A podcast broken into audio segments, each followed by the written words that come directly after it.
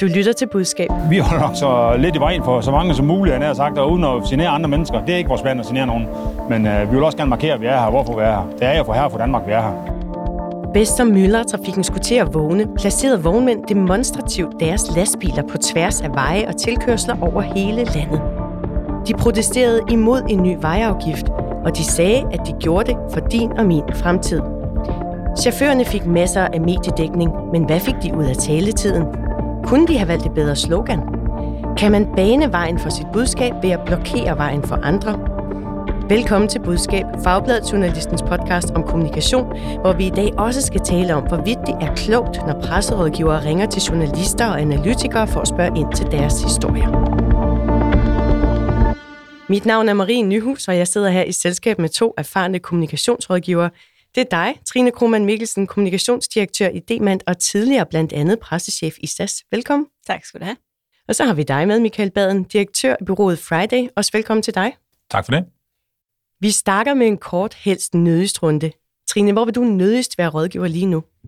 Jo, altså jeg har øh, gået sådan lidt øh, ikke-aktualitet til værks i den her nødigst, har jeg valgt. Øhm, og fordi vi ofte sådan tager en sag op, der er sådan lidt varm lige nu og her, så har jeg egentlig tænkt over noget, der er sådan lidt grundlæggende er nødigst for mig.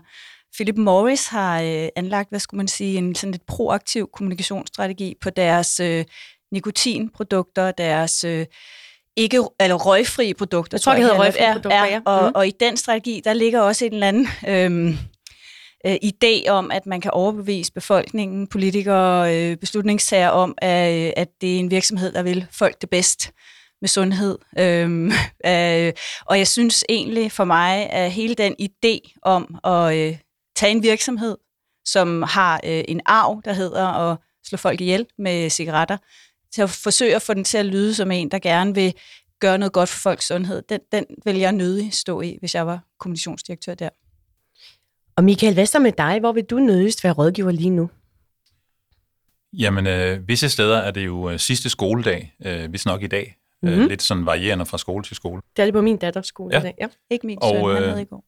Ja. Der er jo øh, det traditionsrige karamelkast, øh, og øh, der var jo en sag her forleden, hvor, hvor producenten bag de her Big Ben karameller, dem der hedder Carletti, havde øh, outsourcet noget øh, marketing til nogle øh, influencer på TikTok, øh, som så viste øh, børn og voksne, hvad man kunne gøre med de her karameller. Man kunne blandt andet fryse dem, man kunne øh, åbne dem og putte hvidløg i osv. Og det skabte jo en masse furore. Øh, Ekstrabladet lavede sådan en lille test, hvor de prøvede at kaste nogle ikke-frosne karameller hen på et øh, champagneglas, og så bagefter nogle frosne. Og det var altså kun ved de frosne, at de her karameller øh, smadrede glasset. Øh, på min egen øh, søns skole sidste år, der fandt man sågar nåle puttet ind i de her karameller. Og det betyder for eksempel øh, på den, øh, øh, vores skole, at øh, i år er det ledelsen, der deler karameller ud, og hvis øh, eleverne har karameller med, så bliver de konfiskeret. Men at, at Carletti går ud og gør det her, og ikke har snor i deres influencer, at de ikke har en eller anden form for øh, gennemsyn af, af, hvad der skal til, eller en håndbremseklausul, øh, det, øh, det synes jeg er utrolig uheldigt, og den er svær at tale hjem, den der. Så den vil du nødig stå med lige nu. Det vil jeg helst ikke.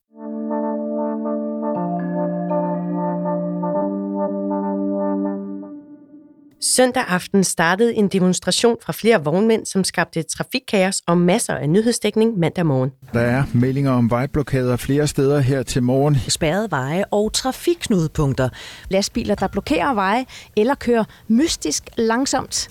Årsagen er, at vognmændene vil vise deres utilfredshed. Chauffører og vognmænd vil på den måde vise deres utilfredshed med en ny CO2-kørselsafgift på lastbiler. Ja, vognmændene protesterede altså mod en ny vejafgift, som et politisk flertal vil indføre fra 2025 for lastbiler, der kører på benzin og diesel. Først var vognmændenes demonstration blevet afblæst, fordi politiet havde afgjort, at demonstrationen ikke kunne gennemføres lovligt, men der var altså en gruppe vognmænd, som besluttede alligevel at protestere mod den nye vejafgift.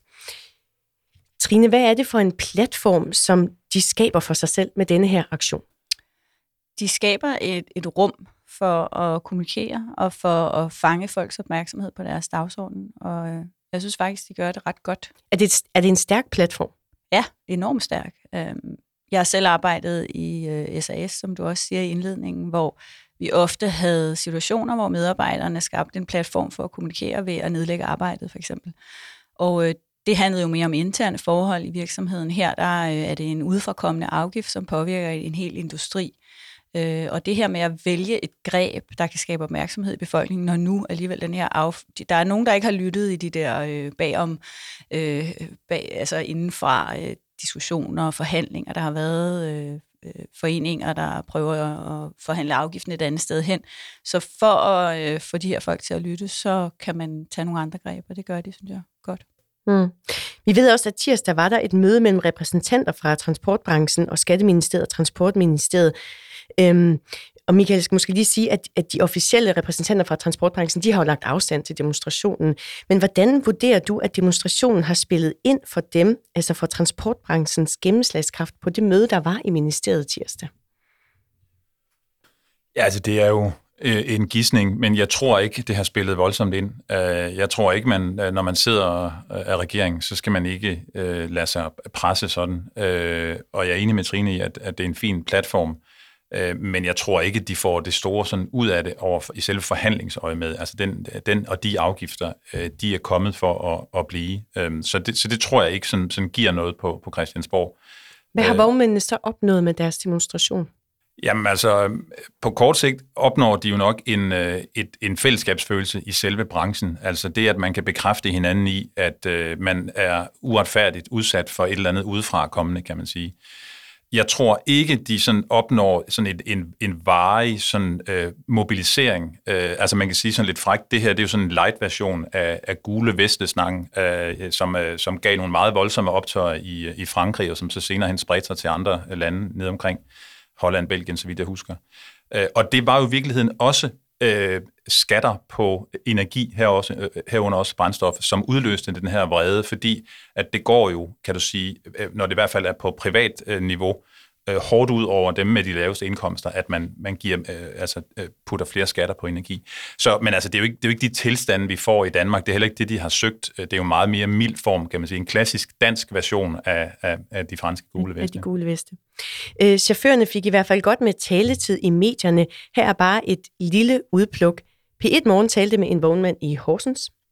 Det her det er jo intet med klima og, eller miljø eller vejafgift at gøre. Det er ren og skær en pengemaskine til staten. Der skal pengene i kassen. Og DR havde sendt en reporter til Kastrup. Vi gør alt, hvad vi kan. Vi kører med de mest nyudviklede motorer inden for diesel og lige. Men i kraft af, at de vil have os over på el, altså infrastrukturen er jo overhovedet slet ikke til det. Der var også flere medier, blandt andet Radio 4, som havde linjen klar til Nordjylland. Altså alt, alt det, du har i Danmark, eller i næsten i verden, det blev jo faktisk på lastbil. Mange af tingene bliver flyttet flere gange på lastbil, så det kommer flere gange, du kommer til at give mere for det. Og det er kun én til at betale, og det er forbrugeren. Den er ikke længere. Og det forstår, øh, det forstår øh, politikerne ikke. Trine, når nu de har skabt den her platform for sig selv, er det så de rigtige øh, budskaber, de får afleveret, synes du? Jamen, det var noget af det, jeg hæftede mig lidt ved, da, da der begyndte stille og roligt at blive talt om en blokade, som så blev aflyst. Nu viser jeg situationstegn, fordi foreningerne, hvad hedder det, industri- og brancheorganisationerne kunne ikke gå ud og bakke op om det. Men øh, alligevel skete der noget undergrundsaktivitet, så der kom blokade. Men, men ja, altså, de lykkedes med at komme ud med mange budskaber. Øh, de lykkedes med at komme ud med dem på mange forskellige måder. Og jeg synes egentlig, der er noget øh, fint ved det. Øh, hvis man hører sådan nogen som Michael og jeg, så vil man nok komme med nogle enormt stramme og meget sådan koordineret få budskaber også, for at, at koordinere landskabet, men, men der er et eller andet ved øh, at høre en helt almindelig øh, vognmand, en helt almindelig lastbilchauffør, øh, forsøge at forklare på sin egen måde, hvordan den her øh, afgift rammer øh, ham og hans, hans virksomhed, eller den virksomhed, han er ansat i. Øh, så, så, øh, så selvom om det, budskabsbillede øh, udefra set virker en, en kende rodet, og, og der er mange af dem, og man kunne godt stramme op på dem, så synes jeg egentlig, de lykkes med at komme, øh, og netop, man kan sige, med den aktion, øh, så får de lov til at få taletid, og så får de også lov til at sende nogle budskaber afsted. Men der er mange af dem, øh, og man kan, kunne også godt øh, stramme ind og, og vælge at gå ind lidt mere øh, sådan, øh, jeg kan man sige, øh, fordelagtigt for forhandlingerne øh, retning. Øhm, men jeg tænkte meget på, nu, nu siger du, det ikke har nogen indvirkning, Michael, på, nødvendigvis på forhandlingerne. Øh, der er jo noget, der har en indvirkning på, at de måske skal ud og hæve nogle priser. Øh, så der har du skabt øh, en fortælling i befolkningen om, at det kan blive dyrere. Så der har man måske vundet en lille smule på kort sigt. Jeg ved heller ikke, om jeg helt vil øh, lægge mine alle penge på, at der ikke sker noget i forhandlingerne, men, men det kan vi jo se. Øh, så, så det har en virkning at, at få dem ud og få en masse budskab ud over rampen, men måske også en, en lille smule øh, lidt for mange af dem. Du nikker, øh, Michael. Hvis nu øh, chaufførerne var kommet til dig, og du skulle budskabstræne dem forud for demonstrationen, hvilke budskaber vil du så især have øvet med dem? Inden vi går til de konkrete budskaber, så, øh, så er vi ligesom øh, enige om, at, at platformen er rigtig, rigtig god. Øh, man har jo kæmpestore lastbiler, som kan blokere veje osv. Det vil sige, hvis man vil sætte trafikken i stå, så kan man bare gøre det. Det kan jeg jo for eksempel ikke gøre med min øh, lille bil, vel? men det kan de gøre der. Så, så, så det tjek vi det. Så synes jeg, der er to ting, de misser her. Den ene, det er, at de her chauffører, de er faktisk hverdagens helte, ligesom, øh, og, og inder, ligesom vi, når vi taler sygeplejersker og andre øh, i går så en varme hænder. Øh, fordi de sørger for at få varer transporteret rundt til os alle sammen, sådan at vi kan gå ned i vores butikker osv. Nu var det så øh, direktørerne for supermarkederne, der fik lov at stå side om side med, med statsministeren under corona for at sikre forsyningen, eller i hvert fald øh, symbolet om, at man sikrede det. Men det var jo øh, de her vognmænd, som sørgede for det. Så det synes jeg, det synes jeg ikke, de får sådan øh, nok... Der er en heltefortælling, de ikke får fortalt. Ja, der er en heltefortælling, de ikke får... Øh, det, det er den ene ting. Og så den anden ting, der synes jeg faktisk, at... Øh, de går lige i fælden, fordi når de bruger det her slogan, som også øh, bliver nævnt øh, af dig, din og min fremtid. For det første er det jo en helt utrolig slidt, øh, kan du sige, øh, frase. Og den gælder, hvad enten man øh, taler om normeringer i børnehaven, eller man taler om folkeskolen, eller man taler om alle mulige former for forbedringer, miljøet osv. osv. Det er alt sammen din og min fremtid, og vi skal ikke sende regningen videre til næste generation osv.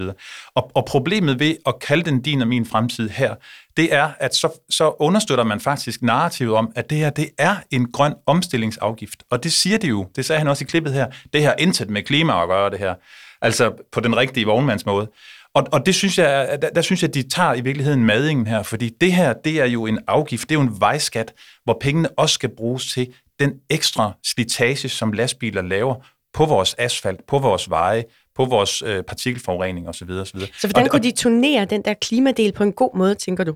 Jamen, de skal ikke, de, jeg synes ikke, de skal tale om klima, fordi øh, det er også det, de siger. Øh, der er jo et indbygget, øh, kan du sige, paradoks i det her, og de klimaløsninger, som man søger øh, ved at lave... Øh, altså, det er jo det, som skatter, skatter og afgifter skal gøre, det er, at man skal ændre sin adfærd. Men vi har, der er jo rigtig langt, indtil vi har, øh, øh, hvad hedder det, el el-lastbiler og et, en infrastruktur og en ladestruktur, som de også siger. Så det her, det er ikke et klimaspørgsmål. Det her, det er at, at, at, at kan man sige, lastbilbranchen i for lang tid har slidt for meget på vores miljø og på vores veje i forhold til, hvad de egentlig betaler. Altså der er simpelthen en, en kæmpe stor spænd der. Så, så det er det, det handler om, og det ved vognmændene godt. Men jeg synes med det her slogan, din og min fremtid, det er så abstrakt, og, og, og så synes jeg bare, de hopper ned i den der klimagryde der, hvor de egentlig ikke har lyst til at være. Mm. Fordi den taber de. Det er, jo, det er jo super nemt for regeringen at sige, jamen de kalder det din og min fremtid. Haps, det er vi fuldstændig enige om. Det er derfor, vi gør det her. Men det er rigtigt, altså de kørte rundt med de her gule skilte og banner, og teksten lød, undskyld, vi blokerer, vi gør det for din og min øh, fremtid. Michael, nu har du så sagt, du synes, det er et alt for generisk øh, slogan. Jeg bad jer begge to om inden øh, udsendelsen i dag at forberede jeres bud på et bedre slogan. Michael, hvad er så dit bud på et bedre slogan fra vognmændene?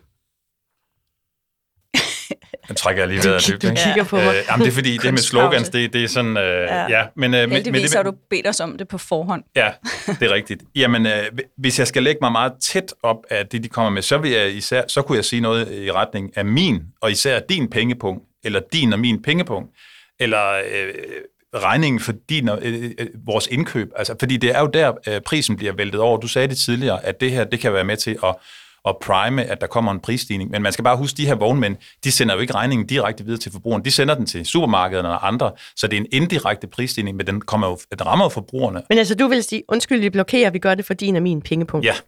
Trine, hvad er dit bud på et bedre slogan? Jamen, jeg vil godt lige indrømme, at når, når vi får den her slags opgaver, så går jeg altid til frokost med hele mit team, øh, som er meget kreativ. så det har været en holdindsats? Så det er en holdindsats, øh, og vi har taget sådan lidt to øh, tilgange til det. Den ene er sådan den lidt mere med sådan glimt i øjet, den positiv. Undskyld, vi blokerer, når det kører for el, kører vi igen. øhm, den er god. Den er sådan lidt øh, glimt i øjet, og om, så kan man måske godt lige se, okay, der er en konflikt, øh, den kan vi godt lige leve med, men der er også noget om fremtiden, som ikke er helt på plads for dem.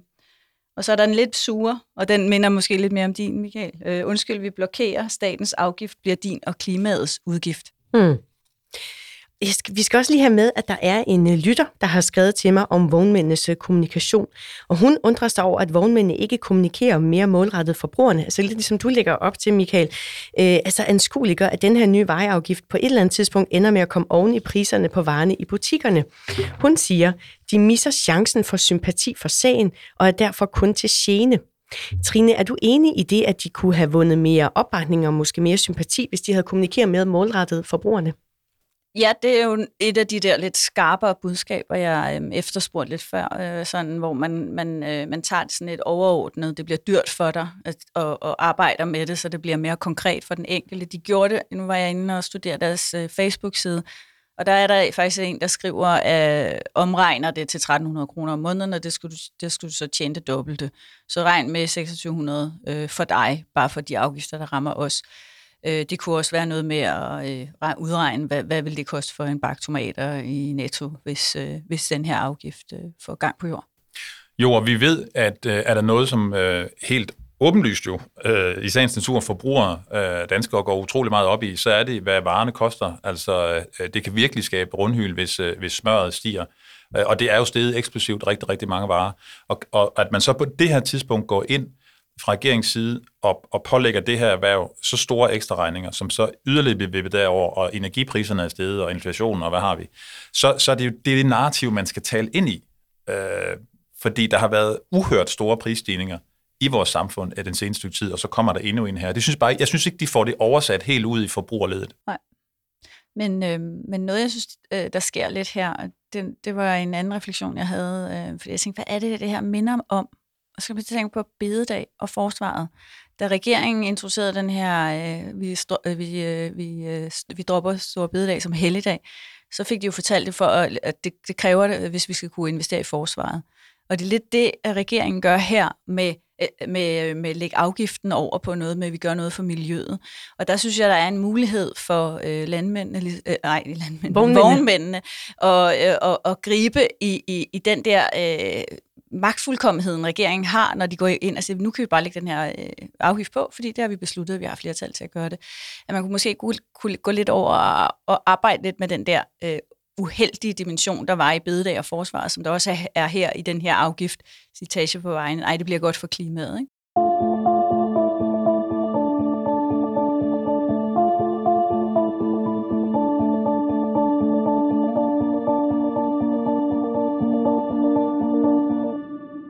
Du lytter til Budskab, Fagblad Journalistens podcast om kommunikation.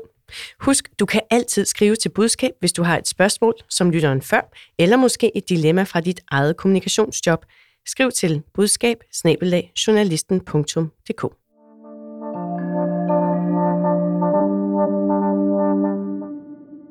Og så skal vi tale om, hvornår det er en god idé som presserådgiver at ringe til en journalist eller en analytiker, fordi man er uenig i deres udlægning af en historie. Sidste uge bragte Fagbladsjournalisten et interview med USA-analytiker Mirko Reimer Elster. Han føler sig intimideret, fordi Socialdemokratiets pressechef har ringet ham op. Og hun ringede til ham efter Ekstrabladet havde interviewet ham om, hvorfor statsminister Mette Frederiksen endnu ikke kan sætte dato på et besøg i det hvide hus. Ifølge ham så vil pressechefen vide, hvad han baserede sin analyse på og spurgte ind til hans kilder. Øh, I interviewet med Ekstrabladet, der sagde Mirko Reimer Elster, jeg tror, det er hele spørgsmålet om kabelsamarbejdet og efterspillet fra Trine Bremsen og Claus Hjort Frederiksen. Det har virkelig sat dybe spor. Det har for USA været et mareridt scenarie, den måde, de er sluppet ud på. Og det var altså et interview, som Berlinske citerede med overskriften USA straffer Danmark, og kommentator giver Bremsen skylden. Og for at gøre forvirringen total, så skal jeg lige sige, at Mirko Reimer Elster, han er også utilfreds med, hvordan Berlingske har citeret historien, og Berlingske har beklaget og rettet både rubrik og artikel, men det, som vi skal tale om nu her i budskab, det er altså pressechefens håndtering af sagen. Trine, vil du også have ringet til Mirko Reimer Elster, hvis du var Socialdemokratiets pressechef og havde set Berlingskes artikel?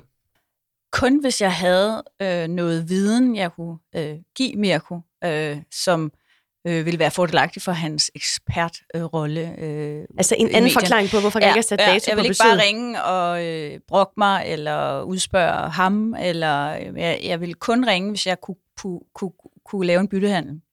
Hvorfor er det en dårlig idé at ringe bare for at spørge ind, synes du? Jamen, det synes jeg virker sådan lidt... Øh, passivt aggressivt. Øh, øh, altså, øh, du prøver jo at overføre din virkelighed til en ekspert. Øh, så hvis du gerne vil gøre det, øh, uden at have noget andet at tilbyde, så, så bliver det meget, øh, øh så bliver sådan, kan sige, modtagerforholdet lidt skævt. Ikke? Mm. Jeg glæder mig til at se det næste jobopslag, hvor der står, du skal være passiv aggressiv. ja. Næste jobopslag ja, for en, for en pressechefstilling. Ja, ja. Michael, vil du have ringet?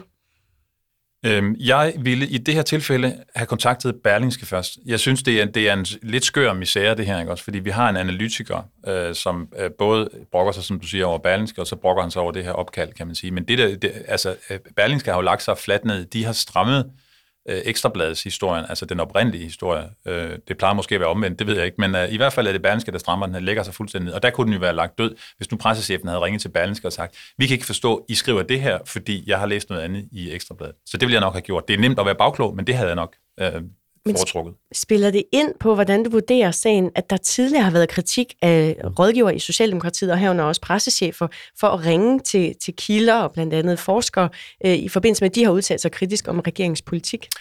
Det gør det jo en lille smule. Der er jo nogle, øh, nogle sager, måske øh, kommer du tilbage til dem lidt senere, øh, nogle eksempler på, hvad der har været. Men, men jeg synes, det der, øh, det, det er lidt i grænselandet det her, fordi ham her, Mirko, han er, hvad er han egentlig? Altså, ja. fordi vi, vi, vi skal, jeg synes, vi skal sondre imellem kommentator, skråstreget analytiker, og så sådan en klassisk øh, kildeforsker, altså professor Ditten Datten på et universitet, hvor man på en eller anden måde beklikker deres virke i samfundet. Men, men det her, altså han har øh, sandsynligvis sin egen øh, business. Han øh, sælger nogle foredrag, sælger nogle bøger, han får måske nogle penge øh, for at være kommentator, fordi han skal have noget at leve af, og det er fair nok. Så, så, så når man sådan er i det der grænseland, så synes jeg egentlig, det er fint nok, at at man som pressechef kan tage en kontakt til dem, uden at de sådan far i flint som det her. Så jeg synes måske, han er en lille smule fint følende her. Hvorimod jeg synes, man skal passe meget på med at, at ringe til primære kilder, som kommer fra kan man sige, universitetsverdenen eller, eller forskningsverdenen, øh, som vi også har set tidligere. Det, det vil jeg være meget forsigtig med at gøre, fordi så er det, du går til udspringet af historien, altså journalistens udspring. Jeg synes, man, man må som pressechef tage den dialog i første omgang med det medie og de journalister, der har skrevet historien, for at finde ud af, hvad op og ned. Men du kunne godt nogle led ud have fundet på at ringe til Mirko, hører jeg dig sige. Øh, men lad os nu sige, at, at der ikke kom nogen vejen med Berlinske. Så, så vil jeg øh, faktisk med det, jeg sagde før omkring den her genre, han egentlig er, eller, eller er, er, er sådan en eksponent for, der, vil jeg ikke, der synes jeg ikke, at det er, øh, er fuldstændig forbudt, at en pressechef ringer til en, som har den her lidt mærkelige rolle. Er han journalist? Er han kommentator? Er han fast kommentator på TV2 osv.? Altså Michael Christiansen, Peter Mogensen, de her øh, faste typer, hvis de sådan har en eller anden udlægning af noget, så synes jeg også godt, de må stå til ansvar, og, og, og de, de skal kunne holde til et opkald fra en pressechef. Så kan man diskutere, hvordan tonen er, og om den virker intimiderende så kunne man jo skrive, så man har det på skrift bagefter, hvordan kontakten var. Ingen ved jo, hvordan den her samtale er forløbet. Nej, det ved vi ikke. Øh, jeg kan også sige, at øh, Mirko Reimer Elster øh, beskæftiger sig jo primært med udenrigspolitik, og han har ikke oplevet før på den her måde at blive kontaktet af en pressechef fra et dansk parti, og det jo, har jo nok at gøre med, at han primært beskæftiger sig med udenrigspolitik. Mm. Men det er da lidt kluntet af pressechefen på det her måde, sådan at, at gå til ham, og, og måske kommer, er der ikke noget røg uden en ild, og jeg ved ikke, hvordan samtalen er forløbet. Men, men altså, hun kunne jo have lagt den ned ved at ringe til Berlingske først, fordi det, det er jo der, den er skæv. Mm. Øhm, Mirko Reimer Elster, han siger til Fagbladet at han hellere ville have haft, at Socialdemokratiet var gået ud og havde sagt offentligt, hvis det, han sagde i Ekstrabladet var forkert, end at de havde ringet til ham. Og så ringede jeg til Mirko Reimer Elster og bad ham om at uddybe det. Der sagde han, at han står fast på, at Socialdemokratiet for hans skyld hellere skulle have øh, bragt en modhistorie til hans udlægning, end at have ringet ham op. Men han siger også, at der er tilfælde, hvor han egentlig gerne vil ringes op. Hvis du er presserådgiver i et ministerium, hvor det handler om noget faktuelt, så er du til enhver tid velkommen til at ringe. Så ring og sige, du har brugt det her tal, det er faktuelt forkert, her er det rigtige tal. Det, det vil jeg værdsætte. Når du er en politisk part, som en pressechef i et politisk parti, øh, og du faktisk igen ikke er interesseret i at fortælle mig, at min analyse er forkert af faktuelle årsager, du kan bare ikke lide den, så skal du bare lade være med at ringe. Altså, det er bare dårlig stil. Det må du leve med som politisk part, at en analyse øh, ikke nødvendigvis er, som du vil have den. Trine, hvor går din skillelinje? Hvornår skal man ringe? Hvornår skal man for eksempel bruge et angreb, som at gå ud med en kritisk modhistorie? Og hvornår skal man med Mirkus ord leve med, at noget ikke står, som man gerne vil have det? Jeg, jeg er nok lidt langt hen ad vejen lidt enig med ham. Øh, men jeg synes også godt, at øh, man må ringe og snakke om sin uenighed. Jeg synes, der er noget fornuft i at kende dine eksperter øh, sådan for, som en, en, altså en, en måde at håndtere dit arbejde på, når du arbejder med pressen og eksperter. Så, så, øh, men, men, men tilbage til Michaels pointe, man kan jo gøre det mere eller mindre fint.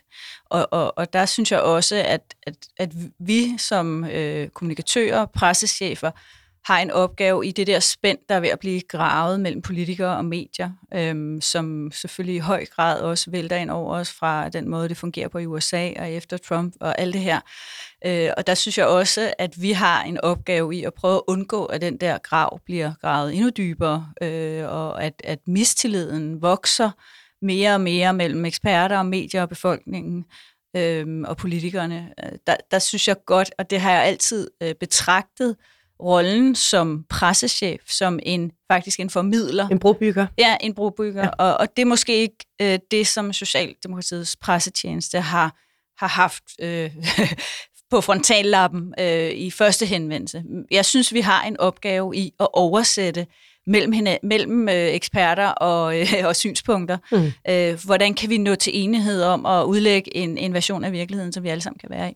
Så det er meget, meget øh, højt flyvende og øh, øh, meget...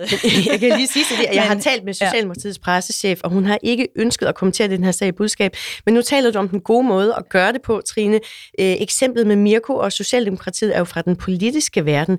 Men hvordan håndterer du egentlig analytikere i corporate kommunikation? Ja, så øh, både i Demand og i SAS, øh, og, og tidligere har jeg også været i TDC, der er, er vi ret meget øh, under øh, hvad kan man sige, analyse fra øh, når vi børsnoterede selskaber fra øh, aktieanalytikere, der, øh, der udlægger en historie for investorer, så de kan vurdere, ved at investere i det her firma, synes jeg, at den her aktie er interessant. Så det er en, nogle af de øh, kan man sige, eksperter, som vi ofte øh, er i øh, dialog med. Der har jeg da øh, været ude for, at, der, at de siger noget, som jeg måske ikke har kunne genkende. Og øh, der var en gang, hvor jeg tog fat i en og sådan lidt nysgerrig spurgte, jamen, det, det, det, du er blevet citeret for, det er jo ikke sådan helt korrekt. Øh, hvad gør du ved det? Så, øh, så svarede han, at jamen, jeg, jeg bliver brugt så meget, at jeg kan ikke gå ind og tjekke alt, hvad jeg siger. Det, har, det er der simpelthen ikke tid til. Så jeg må bare leve med, at jeg siger det, jeg siger, og bliver for citeret for det, jeg siger. Øh, og, og, og jeg tager den ikke videre. Det synes jeg var en meget interessant øh, betragtning også. Så jeg vil gerne ud med nogle budskaber, men jeg er simpelthen ikke øh, båndbredde til at, at, at korrigere det hele. Okay. Wow. Michael, jeg sidder og tænker, vi har jo nok også en del lyttere, der oplever, at deres øh, chefer eller kunder kommer hen til dem, for eksempel med en artikel, hvor de gerne vil have presserådgiveren til at ringe til mediet eller journalisten for at få noget rettet eller ændret, hvor det måske ikke er så god en idé rent faktisk at lave det opkald. Øh, prøver du nogensinde det i din rolle på et bureau? Ja, det gør jeg. Jeg prøver både at øh, få den forspørgsel fra, fra kunden, øh, som er utilfreds, øh, så prøver jeg nogle gange at øh, og sige til dem, at det, det, det kan jeg ikke, det, det kommer vi ikke nogen vegne med, eller det er så, så, så ubetydeligt, at, øh, at, at det, vi, skal ikke, vi skal ikke øh, risikere at skade øh, vores relation, eller vi skal ikke risikere, at der kommer en ny historie om det pres, man kan lægge, kan man sige. Øh, og andre gange, så, så tager jeg jo en snak øh, med, med, med journalisten eller redaktøren, det er oftest, når der, når der er tale om, om kommentarer, hvor, hvor, hvor man kan sige, at tingene er, er strammet lidt mere op. At det er klart, hvis det er faktuelle ting, så er det meget nemt. Så skal jeg jo, hvis ikke kunden gør det selv, øh, så skal jeg jo tage fat i dem og sige, prøv at høre, det er det faktuelt forkert. Så, så du går efter faktuelle fejl? Ja, ja det gør jeg, men, jeg, men, men jeg, jeg er ikke bange for som sådan, og, og også at komme og sige, jamen prøv, den her, altså, den her analyse, den bygger på nogle forkerte præmisser, men så er vi tilbage til nogle faktuelle ting, kan man sige. Men, men altså, hvis det handler om ordvalg og sådan nogle ting, så, så holder jeg mig fra det, kan man sige. Altså, jeg, jeg, jeg fører faktisk sådan øh, en del sager i, i pressenævnet, kan man sige, og, øhm, og, og, der, og der er jeg jo sådan trænet i, at, at øh, hvis jeg skal klage over det her på vegne af kunden, så skal jeg også være fuldstændig sikker på, at, øh, at vi har ret. Ikke? Men hvad er, dit, hvad er dit bedste argument, når du står med en kunde, der gerne vil have noget øh, rettet, hvor du tænker, det er for småt det her, det skader relationen mere, end det gavner sagen. Øh, hvad er så dit bedste argument for at overbevise kunden om, at det skal, det skal vi lade fare? Lige det, du sagde. Så du kan sagtens få et job. Øh, altså, jamen, jeg mener, det, det er jo, det, altså lad os ikke gøre det sværere, end det er. Øh, det her, det er for småt til, at vi skal risikere en eller anden form for, for relation. Og, og så handler mit job som rådgiver om, og det er uanset om man er øh, privat, kan man sige, øh, kundeforhold, eller om man er intern rådgiver, det handler om at håndtere nervesystemer, det her. At der er meget på spil, øh, når man er i pressen. Øh, der er meget øh, forfængelighed, der er, jo meget, der er jo mange, der kigger på en, der er også mange, der kigger på topchefen, og, og hvis man får negativ eller skæv presse, jamen så ved man, så skal man feje op med bestyrelsen eller med sine øh, kolleger i direktionen osv. Og bare lige, for, bare lige kort at vende tilbage til det her med pressechefen, det er en gigantisk post at være øh, pressechef i et parti, fordi man kommunikerer jo ud fra en magtplatform. Det er jo også det, han siger indirekte, øh, Mirko der, Øh, og, og, og der har man altså mere end en CEO der, øh, når man er pressechef i Socialdemokratiet, så har man utrolig mange, der alle sammen går ned til pressechefen og siger, kan du ikke feje op der, kan du ikke feje op der, det fatter der ikke noget på Berlingske osv. osv. Så man sidder der, og der skal man lave den her øh, sondring, tror jeg, 10-15 gange om dagen. Hvad for nogle slagsmål skal man kaste sig ind i? Det er virkelig hus til hus combat det her, så det er, det er et hår, en hård chance at være pressechef i et øh, regeringsbærende parti. Det kan være de nødigst i en, en kommende udsendelse. Det kan godt være, det er. Trine Kort. Det er det altid ja, Nå, det, er jo, det er jo også bare, det er jo ikke kun i den enkelte sag, at arbejdet ligger. Øh, Michael skulle helst ikke nå derud, hvor han er nødt til at korrigere, når det handler om fortællingen. Faktoren kan man altid smutte. Men den større fortælling, hvis der, hvis der er stor uenighed med den måde, journalisten fremlægger historien, og den måde, man selv ser det, så man heller ikke lavet sit forarbejde rigtig godt. Fordi hvis du står der, så er der, så er der noget, du ikke har arbejdet med i din relation til medierne. Øhm, så, så, så, så rigtigt det tunge og det svære arbejde, det ser man ikke nødvendigvis, men det er alt det der, der bare sådan helt underliggende ligger i kontinuerligt at arbejde med presserelationer og virksomheder, organisationer, partier osv., relationer til medierne, det foregår ikke i den enkelte sag, det foregår mellem sagerne. Trine Krohmann Mikkelsen og Michael Baden, tak for at være med i budskab i dag. Selv tak. Selv tak.